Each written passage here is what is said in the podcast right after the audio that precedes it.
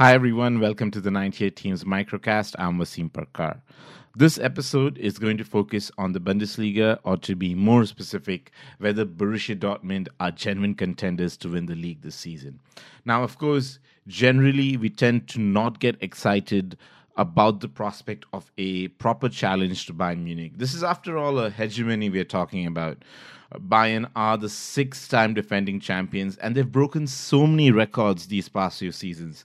The margin between them and their runners up uh, always are in double figures, you know, something like 25 points, 19 points. Last season, again, it was 19 points. Their goal difference, they've broken all sorts of records over there 80, 71, 62. Last season was 64. So one may ask, why is this season any different? Uh, after all, most of us remember that last season Dortmund raced out of the blocks under new manager Peter Bosz that scored 21 goals in their first seven games and conceded only two. They went five points clear of Bayern Munich when the October international break came about. And I guess that's a great reference point since we are coming out of an October international break now. The sad thing was last season, by the time the November international break came, not only had Bayern actually beaten Dortmund at their own home 3 1, but they enacted an 11 point swing. That pretty much effectively sealed the title. Uh, Peter Bosz, whose system, or maybe if I'm being honest, probably lack of system, was completely exposed, Dortmund won meltdown. They made the weird decision of hiring Peter Stöger, who had a big role in getting Cologne to the bottom of Bundesliga as a manager for the rest of the season. So things can go quickly and pear shaped for Dortmund at any time. Here we are again. Dortmund are riding the crest of a wave, four points clear of Bayern, 23 goals in just seven games, an exciting new manager. I think one key difference over here is that Lucien Favre, unlike Peter Bosz, has a proven track record in the Bundesliga.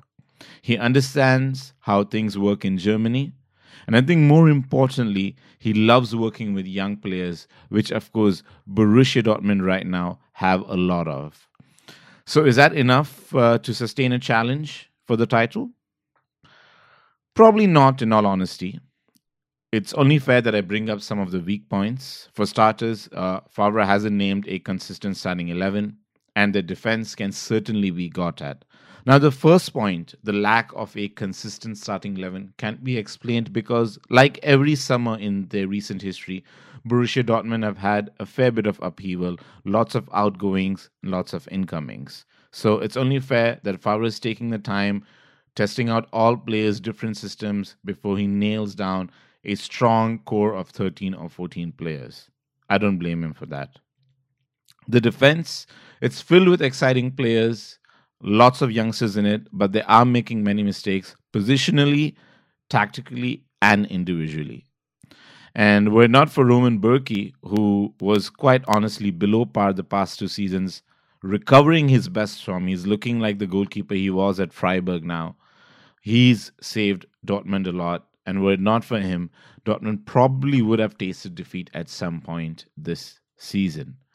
Now, I may be sounding like a bit of a paradox. I think the fact that we are seeing these youngsters in Borussia Dortmund's defense, Switzerland's Manuel Akanji, Morocco's Achraf Hakimi, Dan Axel Zagadou, and Abdou Diallo from France, I think this is actually a positive because so how long are Dortmund going to rely on stalwarts like Marcel Schmelzer and Lukas Piszczek. Now, they're respectively 30 and 33, so they still have a role in the squad. But the fact that since the Jurgen Klopp glory era, they've not had challengers and no one's managed to usurp them from the fullbacks role, I think that's a bit of an indictment on Borussia Dortmund. Achraf Hakimi, he's already contributed with a goal and two assists. He's adding an extra dimension in attack to Borussia Dortmund. And yes, sometimes defensively he's caught out, but I think he'll only improve. He's on a two year loan from Real Madrid. Borussia Dortmund have the time to groom him and make him even better, and I think he's committed to that process.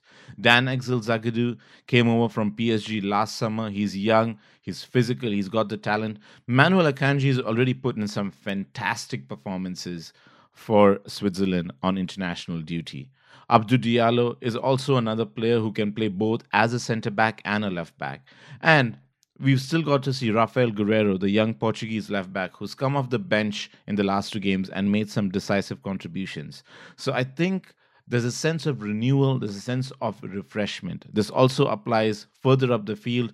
We're seeing youngsters like Jadon Sancho and Jacob Bruun Larsen from Denmark contributing with goals and assists. Jadon Sancho is a leading assist maker in the top five leagues in Europe right now, and he's only had one start.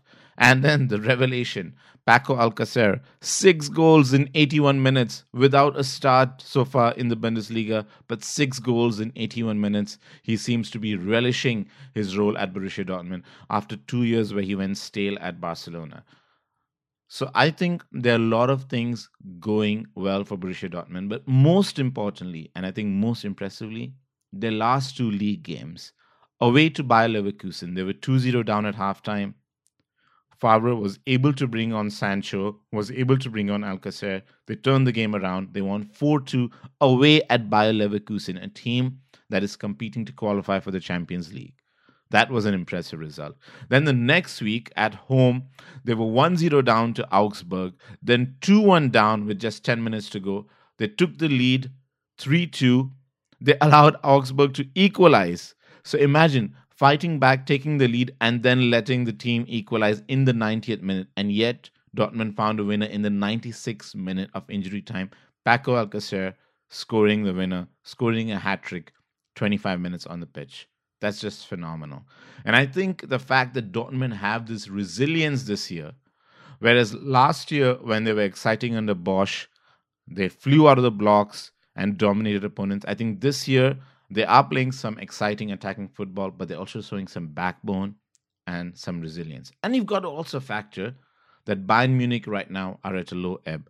I mean, how long is it sustainable when you don't have the competition to keep that motivation up. You know, they've been there are players over there at Bayern who've been there so long, who are so used to winning.